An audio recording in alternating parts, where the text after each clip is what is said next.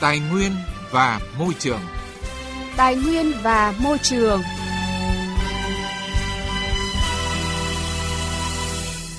Thưa quý vị và các bạn, sau đại dịch COVID-19, việc đẩy mạnh đầu tư xây dựng cơ bản, nhất là xây dựng kết cấu hạ tầng giao thông được coi là thời điểm vàng, bởi hạ tầng giao thông không chỉ giúp giải ngân nhanh nguồn vốn đầu tư công, còn tạo ra công ăn việc làm, kéo theo hàng loạt các ngành nghề như vật liệu xây dựng, thi công, vận tải phát triển. Trong đó, giải phóng mặt bằng là yếu tố quyết định đến việc đẩy nhanh tiến độ các dự án, đặc biệt là các dự án hạ tầng giao thông, đáp ứng yêu cầu phát triển kinh tế xã hội của các địa phương. Tuy nhiên, hiện nhiều dự án hạ tầng giao thông đang gặp khó khăn trong khâu giải phóng mặt bằng, đặc biệt các dự án liên quan đến chuyển đổi đất trồng lúa. Dự án bị kéo dài không những bị đội vốn đầu tư lên cao mà còn ảnh hưởng đến đời sống của nhiều người dân ở những khu vực gần dự án. Ghi nhận thực tế này tại tỉnh Vĩnh Phúc. Năm 2022, nguồn vốn kế hoạch giao cho các công trình, dự án trọng điểm trên địa bàn tỉnh Vĩnh Phúc được bố trí cho 17 công trình, dự án chuyển tiếp, hai dự án khởi công mới và 13 dự án kéo dài vốn năm 2021 sang năm 2022. Trong đó, hai dự án khởi công mới là mở rộng đường trục trung tâm khu đô thị mới Mê Linh và đường vành đai 2 thành phố Vĩnh Yên, đoạn từ quốc lộ 2C đến đường song song đường sắt tuyến phía Bắc. Ông Lê Ngọc Minh, Giám đốc Ban Quản lý Dự án Đầu tư xây dựng các công trình giao thông tỉnh Vĩnh Phúc cho biết, giải phóng mặt bằng là điểm nóng trong đầu tư xây dựng các dự án hạ tầng giao thông, khiến nhiều dự án bị ảnh hưởng tiến độ giải ngân, đội vốn đầu tư, thậm chí không đạt được mục tiêu đầu tư kết nối giao thông để phục vụ phát triển kinh tế xã hội. Ông Minh cho biết, hiện có 4 dự án đang vướng mắc về mặt bằng là dự án đường trục Đông Tây đô thị Vĩnh Phúc, đường trục Bắc Nam, đường song song đường sắt và đường vành đai 5 đang bị vướng mắc về giải phóng mặt bằng do liên quan đến nhiều diện tích đất trồng lúa. Theo quy định, muốn chuyển đổi đất lúa sang đất khác với diện tích từ 10 ha trở xuống thì phải có thông qua Hội đồng dân tỉnh, còn trên 10 ha buộc phải trình chính phủ phê duyệt. Từ đầu năm đến giờ thì giải phóng mặt bằng cũng gặp tương đối nhiều khó khăn vì là nó liên quan đến cả kế hoạch sử dụng đất này, cái xin chuyển đổi mục đích sử dụng đất đối với những cái dự án mà phải xin Thủ tướng Chính phủ thuộc thẩm quyền Thủ tướng Chính phủ cho phép ấy. Tức là đối với những dự án mà có diện, diện tích sử dụng đất lúa mà trên 10 ha thì là phải xin Thủ tướng Chính phủ. Tức là có chấp thuận của Thủ tướng Chính phủ thì cấp tỉnh bắt đầu mới đủ điều kiện để chúng ta phê duyệt các phương án bồi thường. Nó cũng tương đối mất thời gian. Cái thực trạng này thì của tất cả các tỉnh thì không riêng gì Vĩnh Phúc. Thời gian qua trên địa bàn huyện Vĩnh Tường, tỉnh Vĩnh Phúc cũng có nhiều dự án đầu tư xây dựng vướng vào đất trồng lúa, phải đợi điều chỉnh quy hoạch trình cấp có thẩm quyền phê duyệt, ảnh hưởng không nhỏ đến tiến độ thực hiện dự án. Đa số các dự án công trình phải thu hồi đất, chuyển mục đích sử dụng đất trong thời gian qua trên địa bàn huyện đã được Hội đồng nhân dân tỉnh thông qua đều đã và đang triển khai thực hiện. Ông Nguyễn Xuân Quang, Bí thư huyện Vĩnh Tường cho biết. Xác định đây là một cái điểm nghẽn, chúng tôi cũng đã tập trung lãnh chỉ đạo các cấp ủy đảng cùng với chính quyền địa phương vào cuộc tích cực trong cái việc giải quyết các vấn đề điểm nghẽn thì chúng tôi cũng đã tập trung nguồn lực, nhân lực, vật lực và cũng thành lập các cái ban chỉ đạo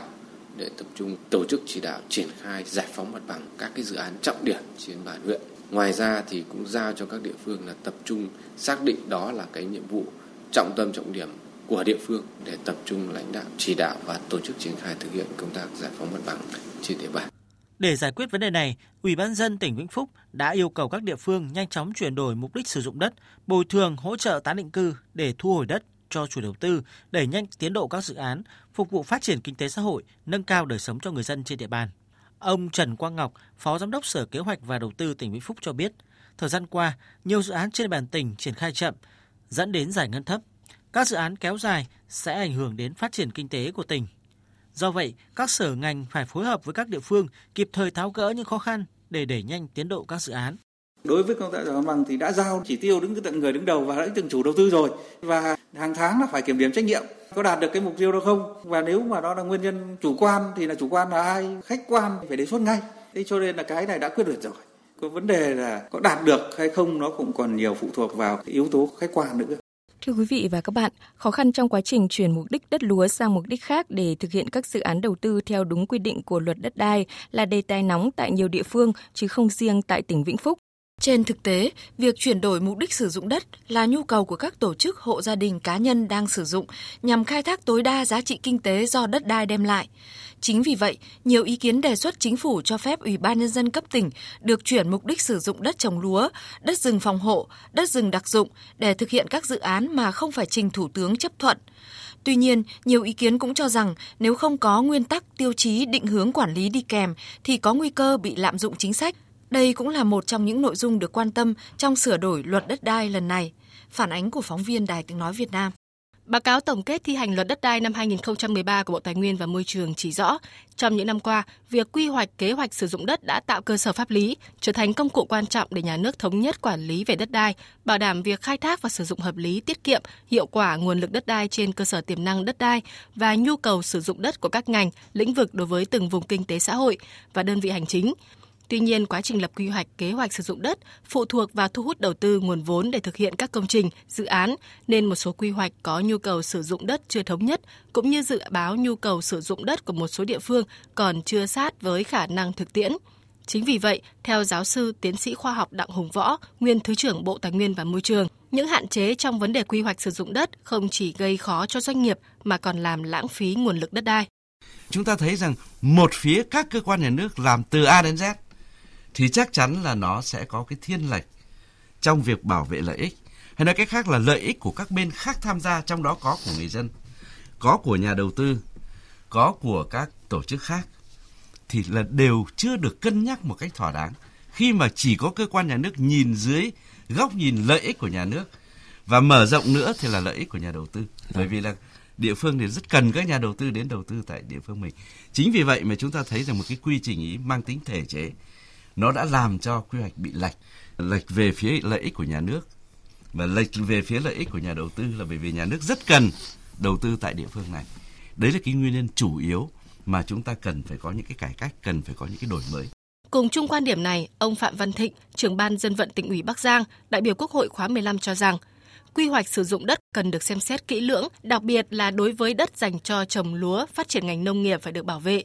Đồng thời, cần phân cấp cho Hội đồng Nhân dân cấp tỉnh quyết định việc chuyển mục đích sử dụng đất đối với diện tích đất trồng lúa, đất rừng đặc dụng, rừng phòng hộ mà trong quy hoạch, kế hoạch sử dụng đất đã được chính phủ phê duyệt. Thực tế thời gian qua, do quy định phải xin ý kiến Thủ tướng Chính phủ nên nhiều địa phương muốn làm nhanh đã chia nhỏ dự án dưới 10 ha đất lúa,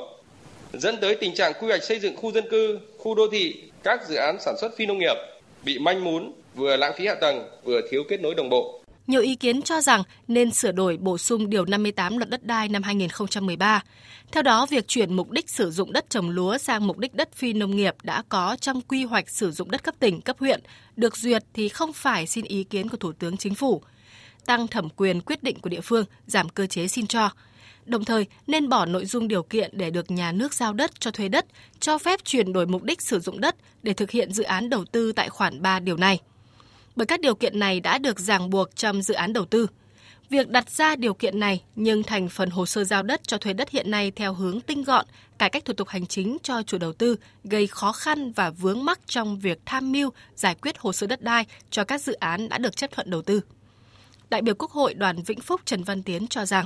Quy hoạch và kế hoạch sử dụng đất 5 năm cấp tỉnh được thẩm định và chính phủ phê duyệt có danh mục kèm theo. Song điều 58 luật đất đai thì việc giao đất cho thuê đất chuyển mục đích sử dụng đất lúa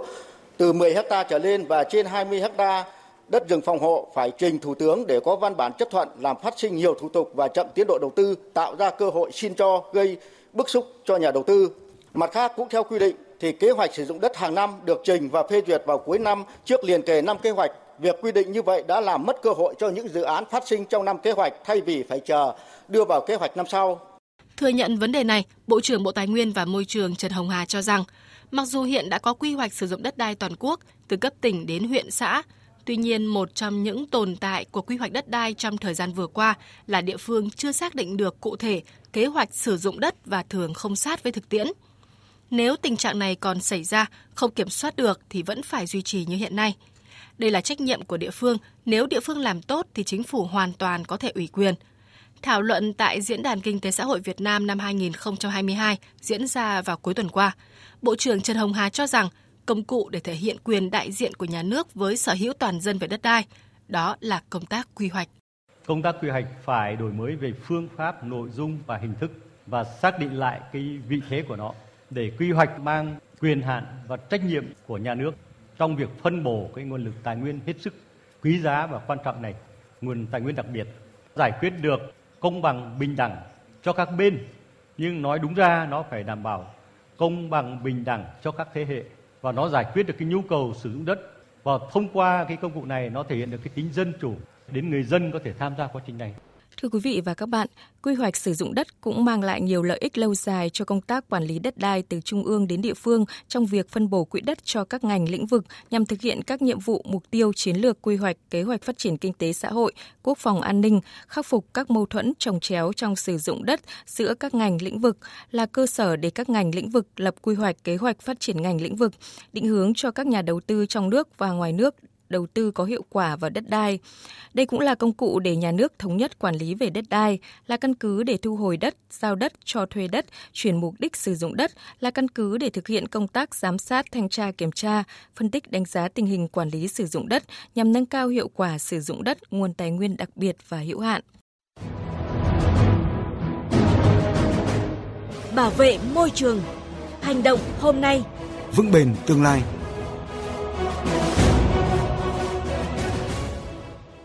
Thưa quý vị và các bạn, một nhóm sinh viên Hà Lan vừa sáng chế ra loại xe điện có khả năng hút khí CO2 từ không khí. Ô tô điện GEM được kỳ vọng mở ra tương lai xanh cho ngành công nghiệp chế tạo ô tô bền vững. Khi ra mắt dòng xe có tính năng loại bỏ và lưu trữ CO2 từ không khí lúc xe di chuyển trên đường. Tổng hợp của biên tập viên Đài Tiếng Nói Việt Nam.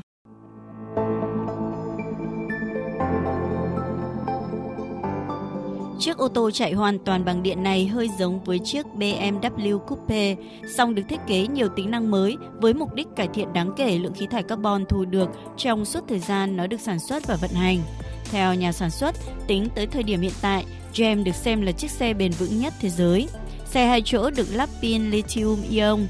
Clintron. Khi hết thời gian sử dụng, có thể tái chế tới 95%. Hầu hết các bộ phận trên xe được in 3D từ nhựa tái chế, Nội thất của xe cũng sử dụng vật liệu bền vững. Ông Jens Lahager, giám đốc tài chính của TU Ecomotive, nhóm sinh viên Đại học Công nghệ Eindhoven đã tạo ra dòng xe công nghệ mới này, cho biết. Our team is uh, called TU Ecomotive. Uh, we've existed now for 10 years. Nhóm của chúng tôi là TU Ecomotive. Hiện tại chúng tôi đã tồn tại được 10 năm. Mục tiêu cuối cùng mà nhóm đang theo đuổi là tạo một tương lai bền vững hơn. Và chúng tôi đang làm điều đó trong lĩnh vực chế tạo ô tô. Đây là chiếc xe thứ bảy mà nhóm sáng chế ra. Chúng tôi luôn ấp ủ mong muốn mở ra một tương lai di chuyển bền vững. Hiểu rõ thực tế bất cứ quá trình sản xuất phương tiện di chuyển nào cũng sẽ tạo ra khí CO2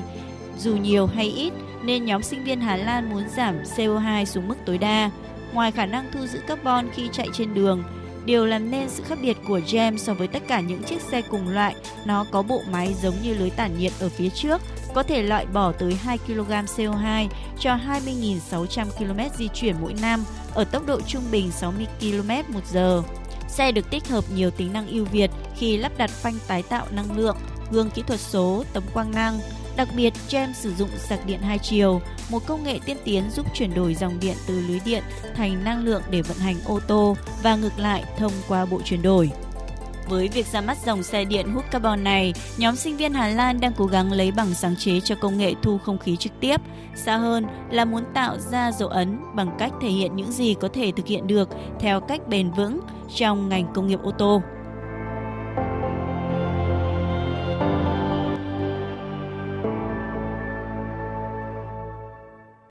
Thông tin về Hà Lan sáng chế xe điện hút khí CO2 khi di chuyển, tương lai xanh của ngành công nghiệp ô tô cũng đã kết thúc chương trình Tài nguyên và Môi trường hôm nay. Chương trình do biên tập viên Quang Huy biên soạn và thực hiện. Hẹn gặp lại quý vị và các bạn trong các chương trình sau.